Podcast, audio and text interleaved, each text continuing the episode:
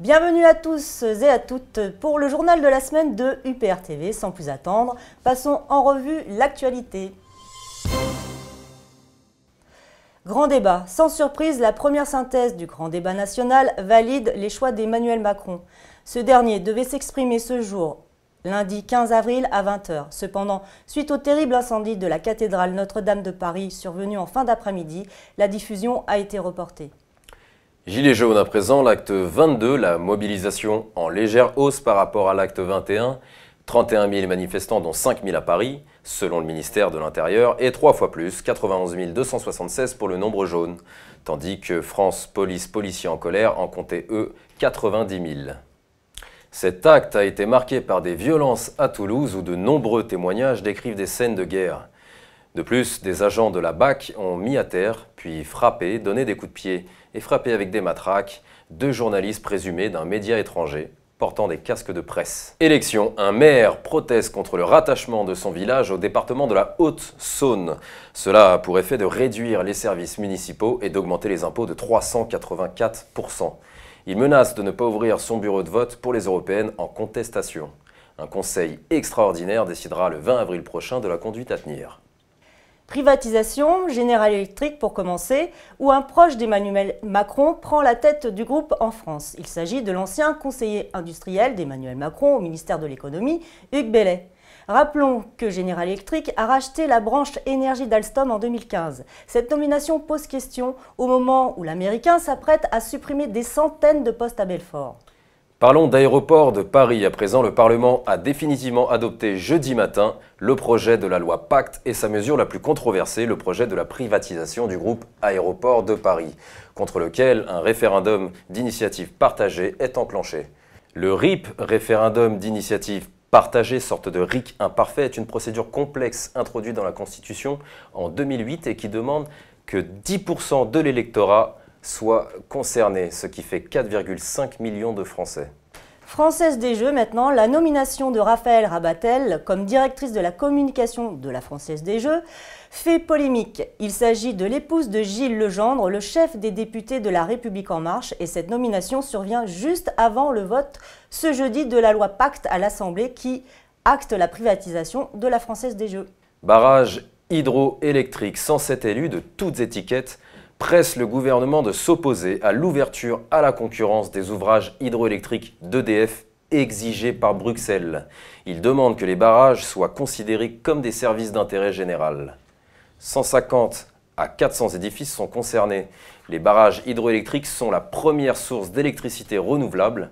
Ils produisent 12% de notre mix électrique et sont le seul outil de stockage de l'électricité. Ils emploient 25 000 personnes et génèrent 1,5 milliard d'euros de recettes publiques.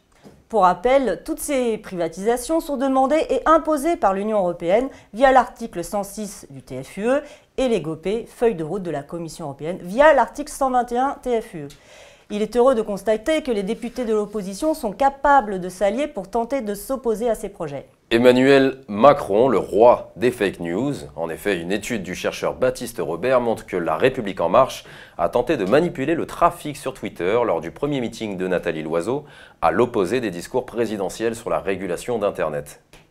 Fraude fiscale, Jérôme Cahuzac a échappé à la prison. Alors qu'il était condamné à 4 ans de prison, dont 2 avec sursis, l'ancien ministre du Budget, condamné en mai 2018, bénéficiera d'un aménagement de peine et portera un bracelet électronique. Prix de l'essence, la barre des 2 euros le litre est franchie en Vendée. Sur l'île Dieu, le prix du carburant est le plus cher de France, voire d'Europe. C'est un nouveau record qui vient d'être franchi, où ces derniers jours, le litre de samplon 95 s'est échangé contre 2,074 euros le litre. L'OCDE invite le gouvernement à poursuivre ses réformes. Dans son rapport bisannuel sur l'économie française, l'organisation souligne que la poursuite des réformes favorables à la croissance, dans la lignée de celles prises sur la période récente, est primordiale pour réduire davantage le chômage. Union européenne, la commission LIBE pour liberté civile vient d'adopter le, rapport sur le règlement de censure antiterroriste. Ce rapport sera le texte discuté dans quelques jours par l'ensemble du Parlement européen.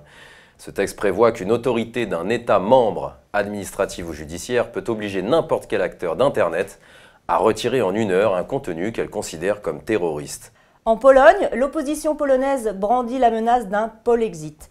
En effet, une coalition de partis de l'opposition polonaise a lancé sa campagne pour les élections européennes en mettant en garde contre le risque d'une sortie de la Pologne de l'Union européenne provoquée par le parti conservateur et eurosceptique au pouvoir, droit en justice. Brexit, les nouveaux passeports britanniques sont édités sans faire mention de l'UE. Ce retrait a provoqué de nombreuses réactions sur les réseaux sociaux, chez les partisans comme chez les opposants au Brexit. Une porte-parole du ministère de l'Intérieur a expliqué dans un communiqué que des passeports avec la mention Union européenne continueront tout de même à être délivrés pendant une courte période après cette date afin d'écouler les stocks. La présence ou l'absence de la mention n'affecte en rien la capacité du détenteur du passeport à voyager. Des parlementaires britanniques pro-Brexit appellent à saboter l'Union européenne de l'intérieur. Alors que les chefs d'État de l'Union européenne se sont prononcés mercredi sur un nouveau report du Brexit au 31 octobre, certains eurosceptiques britanniques menacent de faire du Royaume-Uni le cheval de Troie de l'Europe en faisant échouer les tentatives de poursuivre un projet plus fédéraliste. Et pour finir sur l'Union européenne, l'Italie et son budget, l'Italie promet des privatisations massives à Bruxelles afin de faire accepter son budget par la Commission européenne. En effet, Rome s'engage à vendre pour 18 milliards d'euros d'actifs. L'Équateur a obtenu 10,2 milliards de dollars de crédit de la part d'organismes internationaux, principalement le Fonds monétaire international et la Banque mondiale, avec lequel le gouvernement précédent avait rompu. Équateur toujours. Julian Assange, activiste australien et fondateur de Wikileaks, a été arrêté à Londres après la décision prise par le gouvernement équatorien de mettre fin à sa période d'asile. Julian Assange était réfugié depuis 6 ans et 10 mois dans l'ambassade du pays à Londres.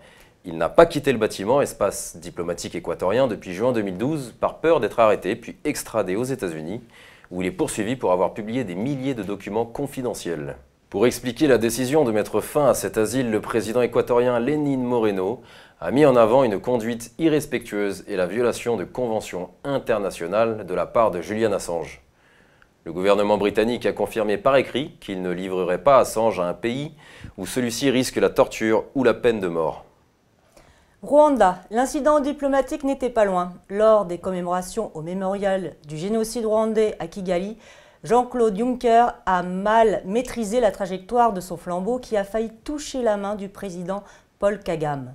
Vietnam à présent, le Vietnam part en guerre contre la firme américaine Monsanto, devenue propriété du géant de l'agrochimie allemand Bayer. Invoquant la toxicité des produits contenant du glyphosate et leur impact sur l'environnement et la santé, le ministère de l'Agriculture et du Développement rural vietnamien a annoncé mercredi 10 avril le retrait du pesticide de la liste des produits autorisés dans le pays. Inde. Un proche du Premier ministre indien a bénéficié d'un accord prévoyant l'effacement de 143,7 millions d'euros de dettes au moment des négociations de la vente de 36 avions de combat français. Passons maintenant aux bonnes nouvelles de la semaine. Ah, Oui, enfin. oui, il y a quand même des bonnes nouvelles. Monsanto, recondamné en appel pour avoir intoxiqué l'agriculteur charentais Paul François. Presque 15 ans jour pour jour après son intoxication en ouvrant la cuve de son pulvérisateur, Paul François peut enfin dire que c'est Monsanto qui l'a empoisonné. La Cour d'appel de Lyon a rendu son arrêt ce jeudi. Autre très très bonne nouvelle, les délégations de l'UPR ont reçu les tracts, bulletins et affiches de campagne pour les européennes. Alors, n'hésitez surtout pas à vous rapprocher de ces dernières si vous voulez participer à la campagne des européennes. Voilà, c'est tout pour cette édition. Rendez-vous la semaine prochaine pour une nouvelle édition du journal de la semaine du PRTV.